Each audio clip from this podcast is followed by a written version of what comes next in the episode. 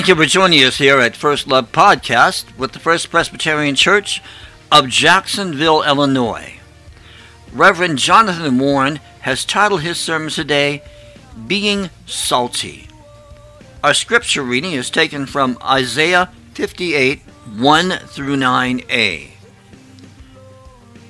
Our gospel reading is taken from Matthew 5 13 through 20. The liturgist for today is Steve Holt. Our special music performed by the Chancel Choir is titled Praise to the Lord Our God. The children's time is led by Mary Lou Lale. We thank you once again for joining us and we pray that you have a prosperous, peaceful, and healthy week, both spiritually and physically. God bless. The scripture reading is from Isaiah 58 1 through 9a. Let us listen to the word of God. Shout out, do not hold back. Lift up your voice like a trumpet. Announce to my people their rebellion, to the house of Jacob their sin. Yet, day after day, they seek me and delight to know my ways, as if they were a nation that practiced righteousness and did not forsake the ordinance of their God. They ask of me righteous judgments. They delight to draw near to God. Why do we fast but do not see? Why humble ourselves but do not notice? Look, you serve your own interest on the fast day and oppress your workers. Look, you fast only to quarrel and to fight and to strike to with a wicked fist. Such fasting as you do today will not make your voice heard on high. It is such a fast that I choose a day to humble, my, humble oneself. Is it to bow down like uh, the head, like the bulrush, to lie down in sackcloth and ashes? Will you call this a fast, a day acceptable to the Lord? Is this not uh, the fast that I have chose? To loose the bonds of injustice, to undo the thongs of the yoke, to let the oppressed go free and to break every yoke? Is this not to share your bread with the hungry and bring homeless, the homeless poor into your house? Uh, when you see the naked, do you cover them? And do you not hide yourself from your own kin? Then let the light, sh- the light shall break forth like the dawn, and your healing shall spring up quickly. Your, vin- your vindicator shall go before you. The glory of the Lord shall be your rear guard.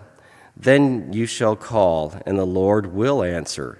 You shall cry for help, and he will say, Here I am. This is the word of God. The Thanks be to God.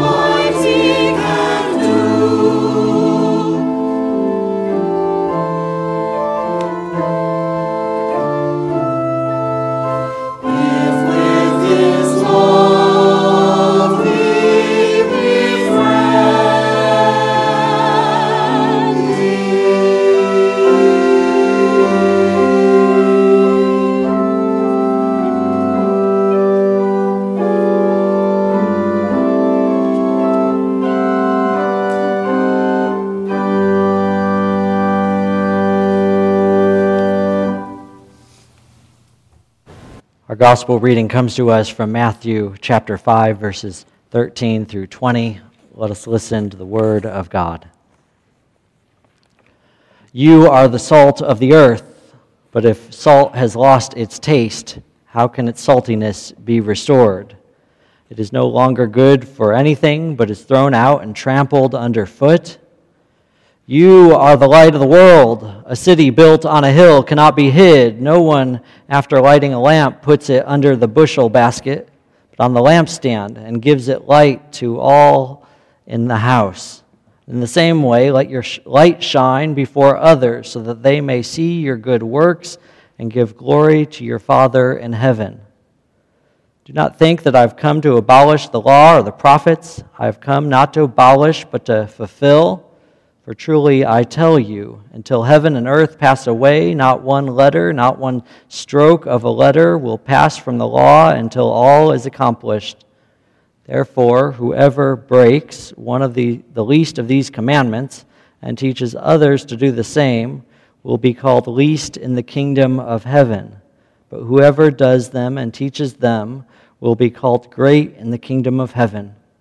For I tell you, Unless your righteousness exceeds that of the scribes and the Pharisees, you will never enter the kingdom of heaven. This is the word of the Lord. Thanks be to God. With Valentine's Day being less than 10 days away, I'm going to change just a few words of today's scripture reading. You are the chocolate of the earth. But if chocolate has lost its taste, then Valentine's Day goes down the tubes. And how can its chocolate goodness be restored? It is no longer good for anything or for anyone. Your date will be unhappy and throw you out. When I was a kid, I remember seeing a giant chocolate bar and I wanted it. I was warned it wouldn't taste good by itself since it was baker's chocolate, and I thought to myself, that's impossible. How can chocolate taste bad? Then I ate it, and I discovered very quickly that unsweetened chocolate is gross. It was bitter and inedible. I couldn't spit it out fast enough. And if you give unsweetened baker's chocolate to someone on Valentine's Day, you'd likely be in trouble unless they're a baker. Now, our actual scripture reading, Jesus doesn't talk about chocolate. Instead, Jesus talks about salt losing its saltiness. Now, with the limited science knowledge I have, this doesn't sound possible, right? So I asked a few scientists, Lauren Range, Clayton Spencer, and they said table salt is mostly uh, sodium chloride, and it's a very, very stable compound so it will not lose its flavor, right? We know this. Now, salt used as seasoning could come from a variety of sources evaporated seawater, mined, salt mines. It could be from marshes near the shore, like when the water evaporates, leaving behind a crust of salt. And these sources, especially the last one, are likely to com- contain some impurities. Some salts have additives, and those can expire or become bad. I would imagine being near the Dead Sea, where they collected salt that might have had impurities in it. After a while, they become very bad. So they told me if we are the salt of the earth, but mix too much of other impure substances, we too can become no longer good for anything. I think our clever scientists and friends might be onto something here. Jesus also says, You are the light of the world. A city built on a hill cannot be hid, as we saw. Uh, no one, after lighting a lamp, puts it under a bushel basket. Now, the purpose of salt is to cleanse, to preserve, to enhance the flavor of food, Purpose of a light or a lamp is so that we can see in the dark, so it can shine bright. If they don't do the very things they're supposed to do, then they become worthless or pointless, uh, unhelpful. Now, those listening to Jesus' message are likely feeling inspired and excited and renewed. Feels like it's new and vibrant, that Jesus is about bringing about change. But Jesus has to walk a very fine line because he's preaching about change. It's hard to change. While his message is fresh and new, inspiring and different, he's also wading into an old established culture and religion. It's actually more complex than most of us realize. There were many different factions within Judaism at the time. In fact, the cultural understanding at the time was that religion and politics, they weren't separate, uh, which is a lot different than our current understanding, separation of church and state. Since the Romans occupied the land during the first century, many questions emerged from various uh, religious authorities, and each faction or group had a different response or understanding to these. Many of us know about the Pharisees. They're probably the most well known to us, but this group was divided in their understanding of Rome. Some Pharisees opted for the sword, taking up arms against Romans, while others recognized they were no match to the Roman soldiers, opting for ghetto, private study, and practice of the Torah. And then another group were the Sadducees who were realistic collaborators. They recognized that Rome, the occupier, was blessed by God, so this faction of Judaism worked and collaborated with their occupier. Another faction were the Zealots. If this were Star Wars, then the Zealots would be the resistance. They believed God called them to take up weapons to fight against the empire. Finally, one other faction of Judaism were the Essenes. The group did not want to be anywhere near this corruption and politics, so they intentionally lived outside of Jerusalem. This was the group who had the Dead Sea Scrolls, so they were far outside. John the Baptist, we wonder, is he an Essene? They were a lot like some monasteries. They believed in communal living, daily cleansing, almost ritual purification like baptism, and voluntary poverty. So today, when Jesus is preaching to the Jews among him, it isn't a collective body of people. He's preaching to many different views, beliefs, and understandings. And he cleverly weaves the new with the old. He's preaching to the diametrically and theologically opposed, the peacemakers and the warmongers. Yet Jesus' message isn't about discord. Instead, it's about unity. It's about bringing the old and the new together. Jesus' message is not to abolish the old laws, it's about fulfilling them. In fact, Jesus says we must recognize the importance in both the old and the new, in order to fulfill our purpose. And if we don't, then we will be salt that loses its saltiness. We'll be a lamp under a bushel basket. Now, today we face this constantly as a church, as the body of Christ, both the larger church and ours. We're a church with many different beliefs and opinions. We interpret Scripture differently. Our differences especially became more apparent during COVID. As we begin to stretch beyond COVID, we are struggling to find our purpose at times. Luckily, we're not alone in this task. In fact, we share similar dynamics to first century Judaism. Even though we separate church and state, we have become factions that struggle in answering important questions. It's like we're adolescents or teenagers. Life is very complicated and stressful. Christianity struggles. Our denomination, our church is struggling. We, we don't know what to do at times. It's hard to figure out a way forward. We don't understand these younger generations. We understand Christ's message of love, grace, and peace. But even that message seems like a hard sell these days. It can feel like we're not all on the same page. we're not always the best at wading through the old and the new. If you know anything about Kodak, they actually invented the first digital camera, 0.01 megapixels. Steven Sasson created a Rube Goldberg like contraption in the mid 70s, a year before the personal computer was invented. Mr. Sasson shared it with marketing, technological, and business executives. And though the quality was poor, Mr. Sasson had told them that the resolution would improve rapidly as technology advanced. He even talked about sending images, it was possible to send them on a telephone line. He estimated, as they asked, how long it would take him. It would take 15 to 20 years for digital photography to compete with 110 color film. Now, they decided there was no profitability in digital cameras. The main objections came from the marketing and business sides. Kodak had a virtual monopoly on the U.S. photography market and made money on every step of the photographic process.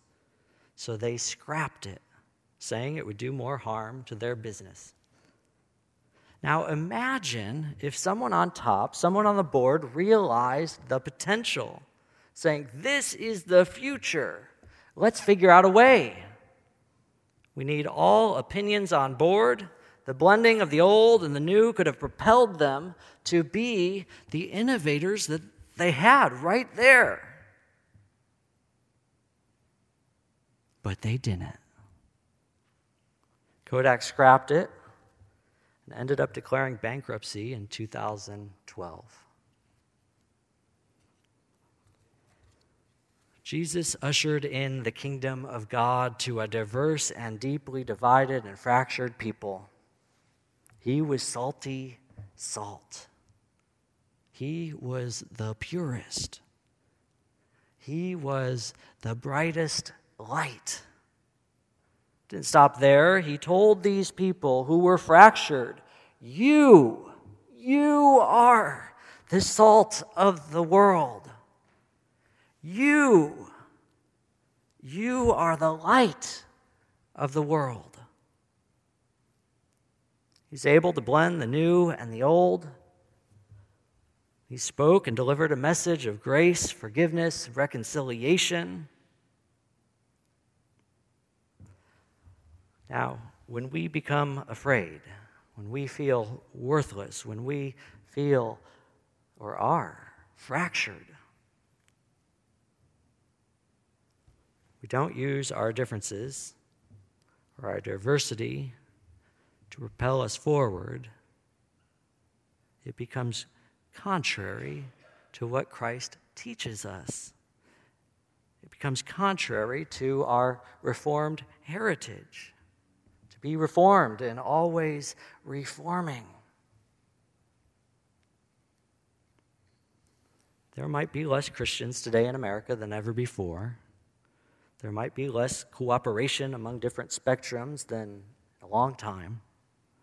There may be more dom- denominations, more opinions. But even with all of those things, as long as we focus on Jesus Christ and his purpose, then we have a purpose. It's to blend our different ideas, to be diverse, to share all of our opinions together, not for consensus, but to bring about the kingdom of God. To share justice, to share love, to share peace. You are the salt of the world. You are the light. We're called to be salty. We're called to be light in this dark world name of the Father, and of the Son, and of the Holy Spirit. If you found this podcast inspirational and would like to support the First Love Ministry programs at First Presbyterian Church, please send any contributions to First Presbyterian Church at 870 West College, Jacksonville, Illinois. Our zip code is 62650. Our phone is 217 245 4189. You can contact our secretary there between the hours of 9 a.m. and 4 p.m., Monday through Friday. Our email is office at firstpresjax.org. That's office at F I R S T P R E S J A X dot O R G. Masks are now optional anywhere in the church. Our in-person church services start at 10 a.m. on Sunday. Access to our online church service starts at 9:55 a.m. You can listen to these live services on our Facebook page, which is www.facebook.com slash first F-I-R-S-T P-R-E-S. You can join our Facebook group called First Presbyterians with a Purpose. We have a choir that meets from 7 to 8 p.m. every Thursday night, and we welcome all who are willing to sing. We look forward to hearing from you, either by email, mail, or phone. God bless, and may you have a peaceful and safe year.